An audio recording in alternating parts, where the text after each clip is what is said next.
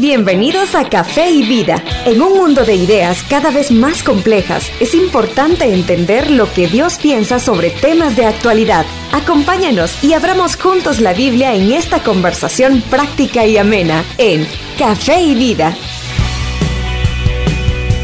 Muchos saludos de Nicaragua, somos Rodrigo Díaz e Iván Contreras y te damos una cordial bienvenida con un jojojo navideño desde Café y Vida. ¿Cómo estás, Rodrigo? Muy bien, Iván, aquí terminando esta semana. Eso. Ha sido excelente esta semana en Café y Vida y esperamos que también a ti que nos estás escuchando hayas tenido una buena semana también, escuchando el programa en primer lugar, ¿verdad? Y también ahí con tu trabajo. Digiriendo esos conceptos que hemos estudiado. Hemos estudiado de varios personajes y ahora que estamos terminando, tantos que se nos quedan en el tintero.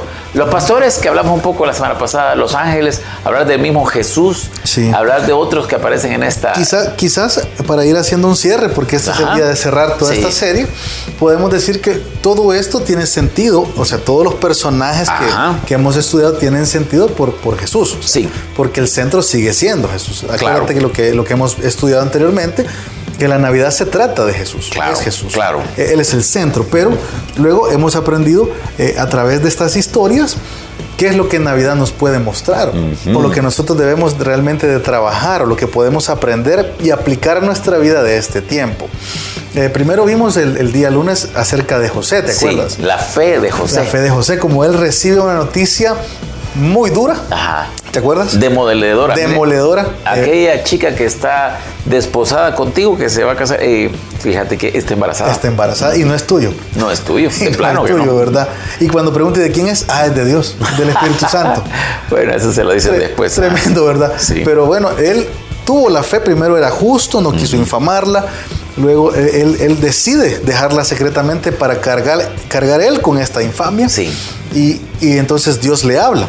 Y José decide confiar y creer en Dios. Y vimos que José, no hay ningún texto que registre palabras de este José, papá terrenal de Jesús. Sus hechos hablaron más que sus palabras. Pero sus hechos, él fue, cada cosa que le dijo Dios, inmediatamente lo cumplió. Sí. De ahí hablamos de María, La gracia que fue vertida, derramada y otorgada a María. Sí. Veíamos que, muy al contrario de la tradición, no era una mujer madura, sino que muy probablemente... Madura de edad, exacto, sino que era una chica, muy probablemente de entre 14 y 16 años, que era la edad en la que las vírgenes se desposaban en ese tiempo, y de cómo ella, al verse receptora de la gracia de Dios, nunca reaccionó con altanería, no reaccionó creyéndosela, no dijo yo aquí soy la reina, yo aquí soy la princesa, ¿verdad? Yo aquí soy lo máximo porque Dios me ha elegido, dijo aquí la sierva del Señor, hágase según tu palabra. Lo que tú digas, eso voy a hacer. Y cuando Jesús ya creció, sigue con la misma actitud. Claro. Exactamente. Nunca se pone como la protagonista. De ahí vimos otro personaje menos conocido que José y María. Vimos a este hombre que se llamaba Simeón. Simeón y la esperanza de Simeón. Aprendimos que era un hombre a quien Dios le había prometido que no iba a haber muerte, no iba a morir sin antes haber visto al Cristo, al ungido del Señor. Y vimos cómo él y nosotros debemos hacerlo. Toma esa esperanza y tiene la esperanza en aquello que es correcto y tiene la paciencia de vida. Y era justo y piadoso. Justo y piadoso. Y el día de ayer aprendimos sobre esta ancianita ahí que 106 años probablemente, que se llamaba Ana. ¿Qué aprendimos de Ana? La hija de Fanuel. De ella aprendimos acerca de su fidelidad. Acuérdate que vimos elementos bien interesantes. Sí. Por ejemplo, que había estado viuda por 84 años, pero que era profetisa. Y que no permitió que su ancianidad, sus condiciones fueran excusas para servir. E impedimentos para servir a Dios. No se apartaba del templo todos los días, servía de día y de noche, imagínate. Sí. Y que cuando supo acerca del niño, le fue a decir a todos los que esperaban la redención. La fe de José, la gracia de María, la esperanza de Simeón y la fidelidad de Ana. Sí. ¿Qué vamos a ver el día de hoy? Hoy vamos a hacer una contraparte para cerrar. Okay. Hemos visto 4 cosas buenas, si lo podemos ver así, pero hoy vamos a ver algo que se contrapone, y va a ser acerca del rey Herodes. Y vamos a hablar acerca del rechazo de Herodes, del rey Herodes. Okay. Para con la misma noticia, en la misma situación. Ok, y que es un riesgo que algunos de los que nos ven, algunos de los que con los que conversamos a diario, pudieran tener este rechazo que tuvo también Herodes. Si tiene algo que decirnos. ¿Vamos a ir a algún texto específico? Sí, vamos a ir a Mateo, capítulo 2, versículos del 1 al 3, okay. Si lo podemos leer. Okay. No sé si tienes ahí tu Biblia. Sí, aquí lo tengo. Dice así, Mateo, capítulo 2, versículos del 1 al 3. Cuando Jesús nació en Belén, de Judea, en días del rey Herodes, vinieron del oriente a Jerusalén unos magos, diciendo, ¿dónde está el rey de los judíos que ha nacido?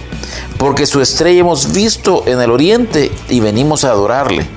Oyendo esto, el rey Herodes se turbó y toda Jerusalén con él.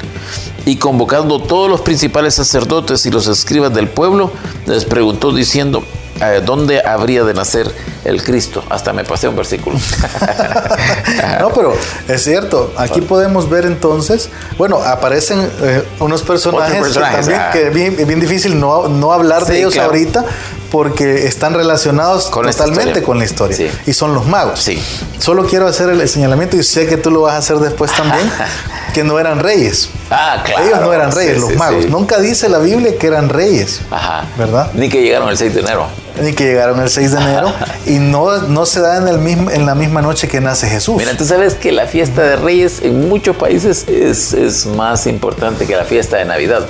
Tremendo, para muchos, ¿verdad? Es Navidad, Año Nuevo y Fiesta de Reyes. Nuestros países lo celebran muy poco. Sí. Ajá. Tremendo, en España, ¿verdad? ¿Nunca has comido rosca de Navidad? No. Rosca de Reyes. Ay, no. Deliciosa. Es buena. Eso es lo que te trajeron los reyes, ¿no? Sí. Los reyes. Así dice la gente, no dice los magos, los reyes. Uh-huh. Mira, 2, 3 cositas. No eran reyes. No eran reyes. No eran tres. No dice que sean tres. No eran tres, ajá. No dice que... No dice sus nombres. No dice, no eran Melchor, Gaspar y Baltasar. No esos nombres aparecen.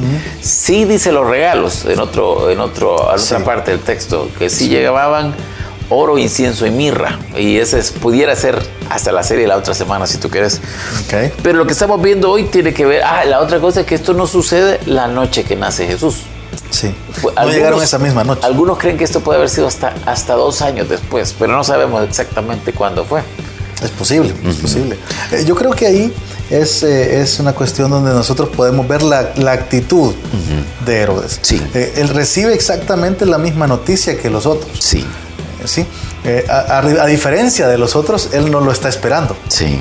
Porque se turba cuando recibe la noticia. Correcto. Se sorprende porque él está ostentando en ese momento el título. Qué tremendo. Imagínate que tú fueras el rey de un lugar y que dijera don Rodrigo. Digamos que Rodrigo es rey de Masaya. Entonces ya llega Rodrigo y dice, Rodrigo... venimos a buscar al rey. No, aquí estoy. Aquí estoy yo. No es usted. No es usted. Es el otro que... El otro que está chiquito. Ha de haber sido difícil. Sí, por eso te digo, porque su ego, obviamente, él era el rey. Él era el rey, él era lo máximo, él era el centro de todo lo que estaba pasando ayer a él. Sí. Y de repente él escucha y dice, bueno, aquí hemos visto, aquí venimos a buscar al rey de los judíos y venimos a adorarle. Sí. Y obviamente no se referían a él. No. Ajá. Entonces él se turba. Ajá. Se turbó, dice. Sí. Pero dice que toda Jerusalén con él, imaginándome yo los que están siguiéndole a él. Sí. Su corte, las personas que están con él, los que trabajan para él. ¿Y qué es esto? Sí. Mira, ¿qué es esto? Y aquí creo que podemos aplicar de una vez, porque el texto se presta para algo. Sí. Sí, porque tú sabes, ayer o antier lo dijimos, el personaje de Jesús o la persona de Jesús nos divide. O queremos ser nosotros los reyes de nuestra vida, o le damos a Jesús el reinado de su vida, de nuestra vida. Porque lo que dice es, los magos están bien ubicados. Ellos dicen, ¿dónde está el rey de los judíos que ha venido? Porque su estrella hemos visto en el oriente y venimos a adorarle. Si Jesús de verdad es el rey de nuestra vida, debemos rendirle culto y pleitesía, y nuestra relación con él es para obedecerle, para adorarle.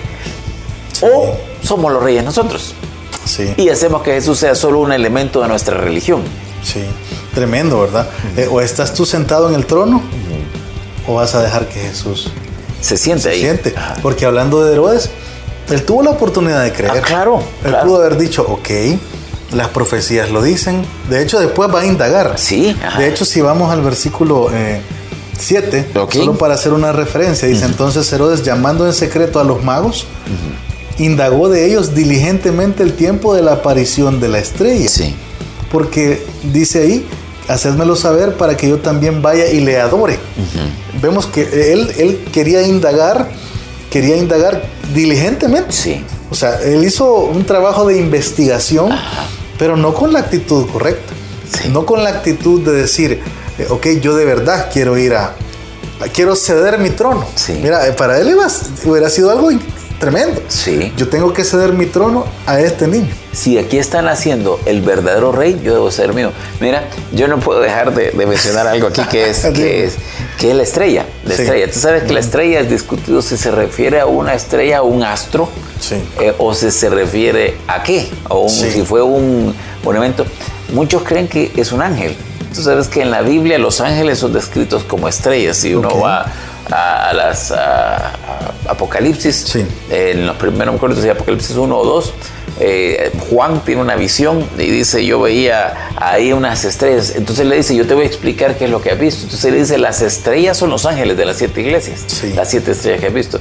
Hay otro pasaje cuando habla de una visión profética de lo que va a suceder en la tribulación, dice que una estrella que se llama Genjo es lanzada a la tierra y hace referencia a Satanás, que fue un ángel de luz. Entonces algunos creen que lo que está aquí es un ángel que es visto como una estrella. Entonces, solo te lo menciono porque es de esas informaciones que si no te lo puedo mencionar todo el año. Este es el momento de mencionarlo. Este es el momento de decirlo. Bueno, y por eso, ¿por qué hablamos entonces del rechazo? Del rechazo de Herodes. Primero porque él es el rey. Cuando escucha la noticia, primero no lo está esperando. No. Segundo, cuando lo escucha, se turba. Sí. Y dice, hey, ¿qué ondas? ¿Qué pasó aquí? Si aquí el rey soy yo. Sí. Y luego tercero, hace una investigación, pero de una forma incorrecta. Con el espíritu incorrecto. Con un propósito incorrecto. Sí. Porque dice, quiero saber dónde está, quiero ir a adorarle, pero no es verdad. No quiere ir a adorarle. Quiere eliminarlo más bien. Sí, claro. Es su competencia. Sí. Es competencia. Como nosotros pudiéramos en un momento decir, no, sabes que ahorita no me hables de Jesús, ahorita estoy aquí divirtiéndome, es esta época de Navidad y yo ahorita me quiero echar algunas bebidas. Bebidas ahí, ¿verdad? Alegres. Ajá. Yo quiero tener ahorita mi fiestecita aquí. Ahorita no me hables de Jesús porque eso me incomoda, porque no queremos.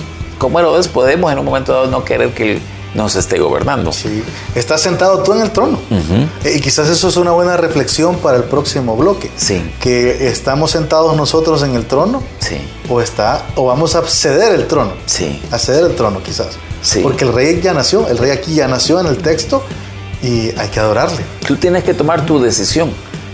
Voy a decirlo porque creo que vale para decir. Rodrigo y yo hemos tomado una decisión y hemos decidido que Jesús sea el rey de nuestra vida. No somos perfectos.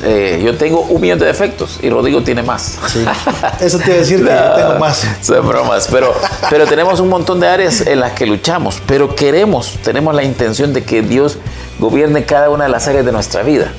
Y creo que esta misma invitación está para cada uno de los que nos escucha. Totalmente. Mira, hacemos aquí, si quieres, la pausa y regresamos para ver qué más hace Herodes y qué hace con esa opción actitud, que él tiene. Ajá, cuáles son las actitudes que podemos ver en la vida de este hombre. Ya volvemos. Queremos saber más de ti. Escríbenos a nuestras redes sociales. Cuéntanos lo que piensas, inquietudes y temas que quisieras que tratemos. Encuéntranos en las redes sociales como Café y Vida.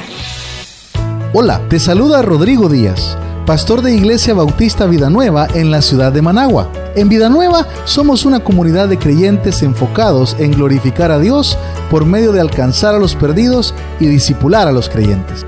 Vosotros sois la luz del mundo. Vida Nueva, acompáñanos en nuestros cultos cada domingo a las 10 de la mañana en Hotel Mi Roca, en Colonial Los Robles. Será un gusto recibirte. Puedes ubicar Hotel Mi Roca en Waze y en Maps.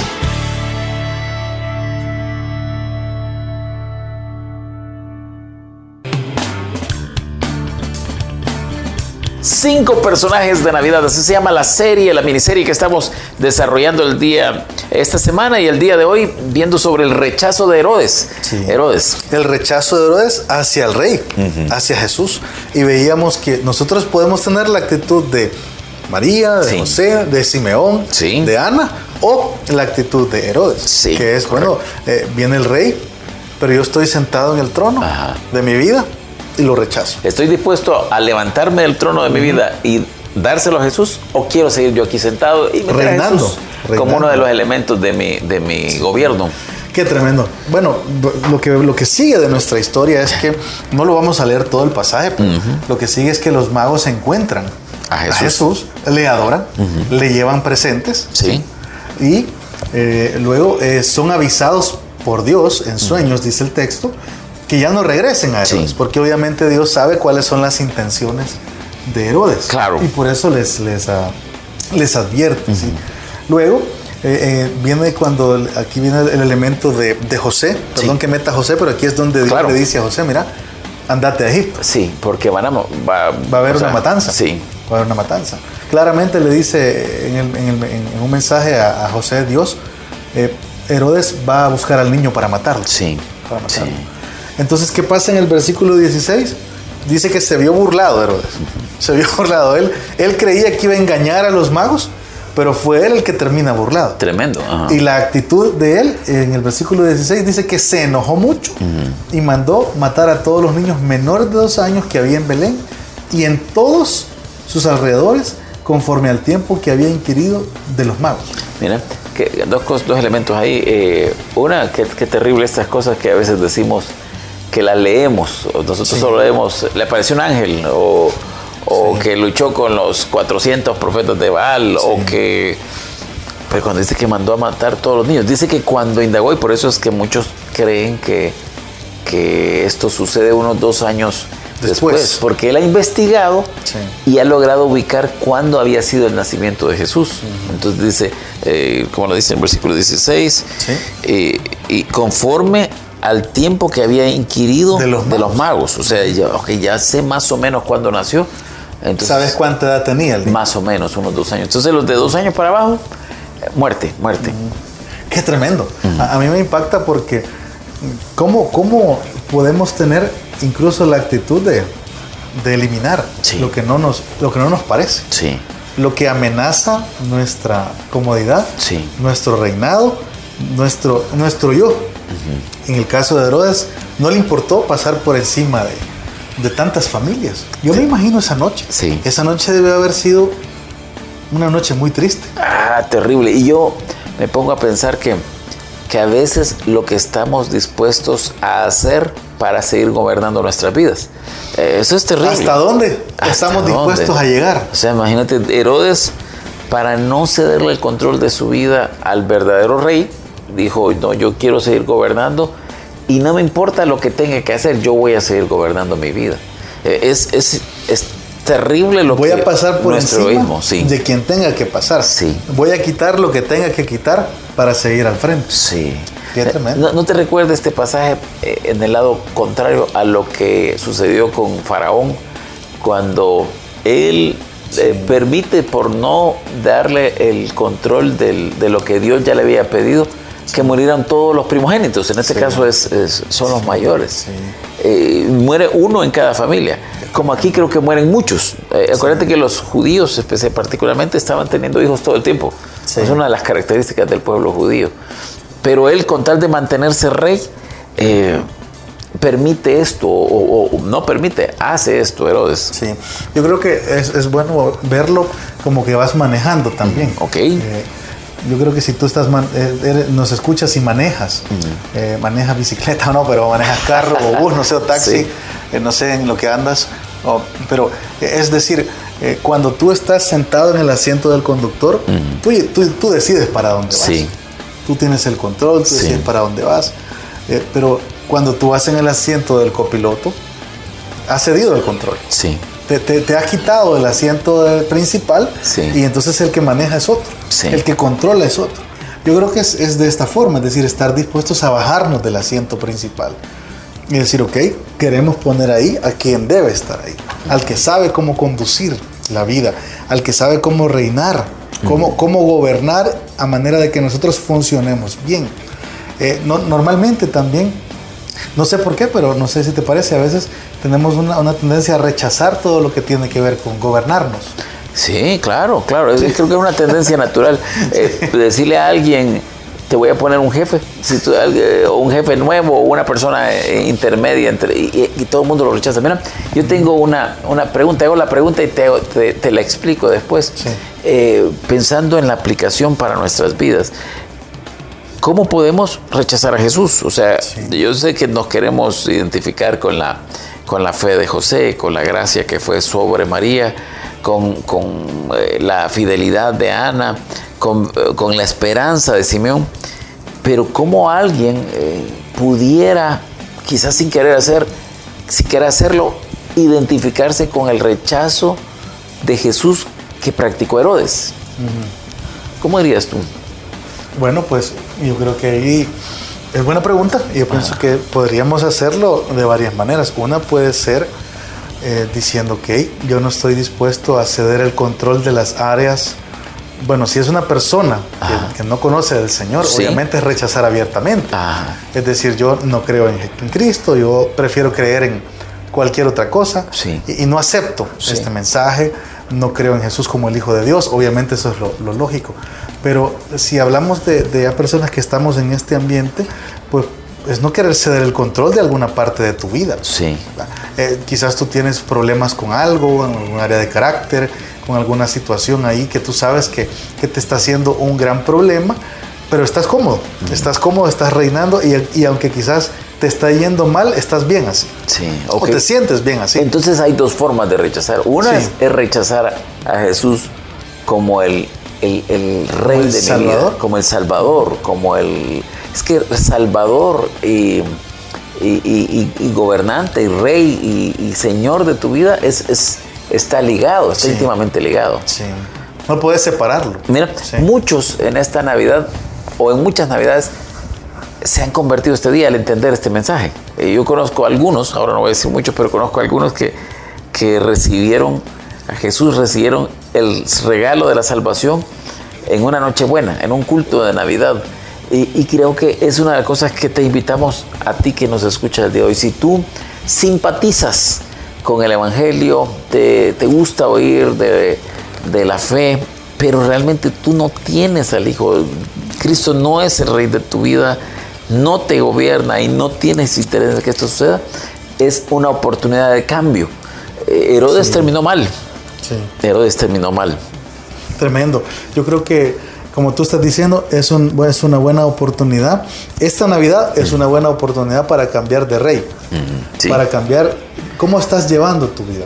Si la estás llevando tú, si tú estás manejando, o si vas a permitir que el verdadero rey pueda gobernar. Así pueda gobernar. No rechaces. El punto es no rechazar. No rechazar lo que es bueno para nosotros, pero también la alternativa, la única alternativa de Dios para salvación y también para una vida que vale la pena. Así en la tierra. O sea, si rechazas a Jesús, lo pierdes todo. Sí. No ganas nada, lo pierdes todo. Sí. Una segunda caso es lo que tú decías. Si alguien es creyente, ha nacido de nuevo, tiene el Espíritu Santo en su corazón, no que va a la iglesia solamente, sino que de verdad ha creído en Jesús como Señor y Salvador de su vida, pero no deja que le gobierne completamente. Sí. También hay algo que ajustar. A medias. Mm. A medias. Yo... voy, pero no voy. Ajá. Estoy, pero no estoy. Sí. Me gustan los temas que me gustan y cuando ya se habla de obediencia, sí, cuando ya se habla de servicio, cuando ya se habla de dar, de sacrificio, sí, ya no me gusta, entonces ya mejor ya no. Ajá. Sí, yo creo que es otra forma que podemos verlo. Uh-huh. Estoy totalmente de acuerdo. Ok, ¿cómo termina esta historia? Bueno, esta historia termina con Herodes muerto. Sí, tremendo. ¿Verdad? Herodes muerto. Y que Dios preserva o protege la vida de Jesús, sí, la vida de sus padres también, y ellos vuelven, sí, ellos vuelven y la cosa sigue, ¿verdad? Entonces yo creo que ahí es cómo termina aquel que rechaza a Jesús. Sí. O sea, cómo termina aquel, termina mal, olvidado, sí, muerto. Pues no sé, mira lo que dice el versículo 19, okay. Pero después de muerto Herodes, He aquí un ángel del Señor apareció en sueños a José en Egipto diciendo: levántate, toma al niño y a su madre y vete a tierra de Israel, porque han muerto los que procuraban la muerte del niño. Qué tremendo. O sea, tremendo. Los que querían matarte ya se murieron. Ya se murieron, ya se murieron. Qué tremendo, ¿verdad? Uh-huh. En otras palabras, lo que produce el rechazo o a lo que lleva el rechazo hacia Jesús eventualmente es la muerte. Como es inseparable para cada persona para llegar a esta experiencia. Mira, qué terrible sería que algún amigo que nos escucha no pueda identificarse con los primeros 4 personajes, pero sí con el último. Sí. A mí me gustó oír, pero yo tomo la decisión de rechazar a Jesús. Uh-huh. Entonces es terrible. Para eso, en ese contexto, yo te pregunto, ¿cuál es el cafecito del día de hoy, Rodrigo? El cafecito del día de hoy, para cerrar quizás esta serie, es: toma la decisión de no rechazar el amor, la bondad y el propósito de Dios por medio de Jesús. Amén. No seas rebelde, ¿verdad? Si tú estás escuchando este programa, no se trata de la Navidad, de nosotros, de nuestra felicidad, de los regalos. Son cosas importantes, son cosas bonitas. La Navidad se trata de que tú puedas recibir este regalo, aceptar el regalo de Dios que es Jesús, y Él quiere venir para reinar a tu vida. Y eso, muy al contrario de lo que piensan muchos, te conviene. Sí. Te conviene que Jesús te gobierne. Sí. Te conviene que Jesús reine, porque tu vida va a ser mejor. Ah, me encanta, totalmente. Me encanta. Mira, qué importante lo que acabas de decir. Y de verdad que tengas la oportunidad de aceptar a Jesús. Si no sabes cómo hacerlo, contáctanos, escríbenos. Nosotros tenemos la mayor disposición del corazón para guiarte en este proceso y esta importancia. Y mira, y como te decimos siempre, una forma de vincularse con la fe es asistiendo, ser parte de una iglesia. No solo asistir a una iglesia, ser parte, sí. Ser una parte activa, tratar de poner todos estos propósitos que Dios dejó en su palabra, en la oración, en el congregarse. Y para eso estamos a la orden en Iglesia Bautista Vida Nueva. Estamos ubicados de donde fue la casa de los Mejía Godoy, o quizás sí. Estoy dando otra dirección ahora, es de Plaza del Sol. Es más fácil ubicarte de Plaza del Sol, 2 cuadras al sur, 2 arriba, media al lago. Sí. En el Hotel Mi Roca, en el Colonial Los Robles de Managua. Sí. Estamos ubicados. Cada domingo a las 10 de la mañana estamos reuniéndonos para estudiar la palabra de Dios de una forma expositiva, ordenada. Estamos alabando al Señor. Tenemos las medidas de bioseguridad, sí. Tenemos las mascarillas, tenemos ahí el alcohol para las manos. Obviamente tratamos de no ir enfermos, sí. También, ¿verdad? Sí. Tratamos de tener esa responsabilidad. Te queremos también invitar para que traigas a tus chicos. También hemos habilitado la escuela dominical, sí. Para que tú vengas y traigas a tus chicos, y no solo van a estar entretenidos, sino que van a tener una clase especial para que escuchen la palabra de Dios también ellos. Estamos ahí cerquita de Metro Centro, como a 5 minutos de Metro Centro. A 5 minutos de Metro Centro, ahí estamos. Ajá. Es una zona que es bien céntrica, todos conocemos esta zona, y te invitamos para que seas parte de nuestra comunidad de creyentes y que puedas crecer espiritualmente. Hotel Mi Roca, 10 de la mañana. Este domingo vamos a haber tenido nuestra celebración navideña primero el sábado, entonces nos encantaría conocerte. Mira, y nos ayudas a orar, es bueno de compartirlo. Estamos orando por un local más grande ahora, para ver si podemos alcanzar a otros más también, que el Señor nos preste la vida para eso. Amén. O sea que te deseamos que pases un excelente fin de semana. Disfruta tu Navidad, ponte navideño, no te pongas grinchesco. Sí, buenísimo. Sí, que pases un excelente fin de semana y nos escuchamos el lunes a la misma hora. Hasta aquí llegamos por hoy, pero te invitamos a que vivas los principios que aprendimos y nos conectemos nuevamente en la próxima edición de Café y Vida.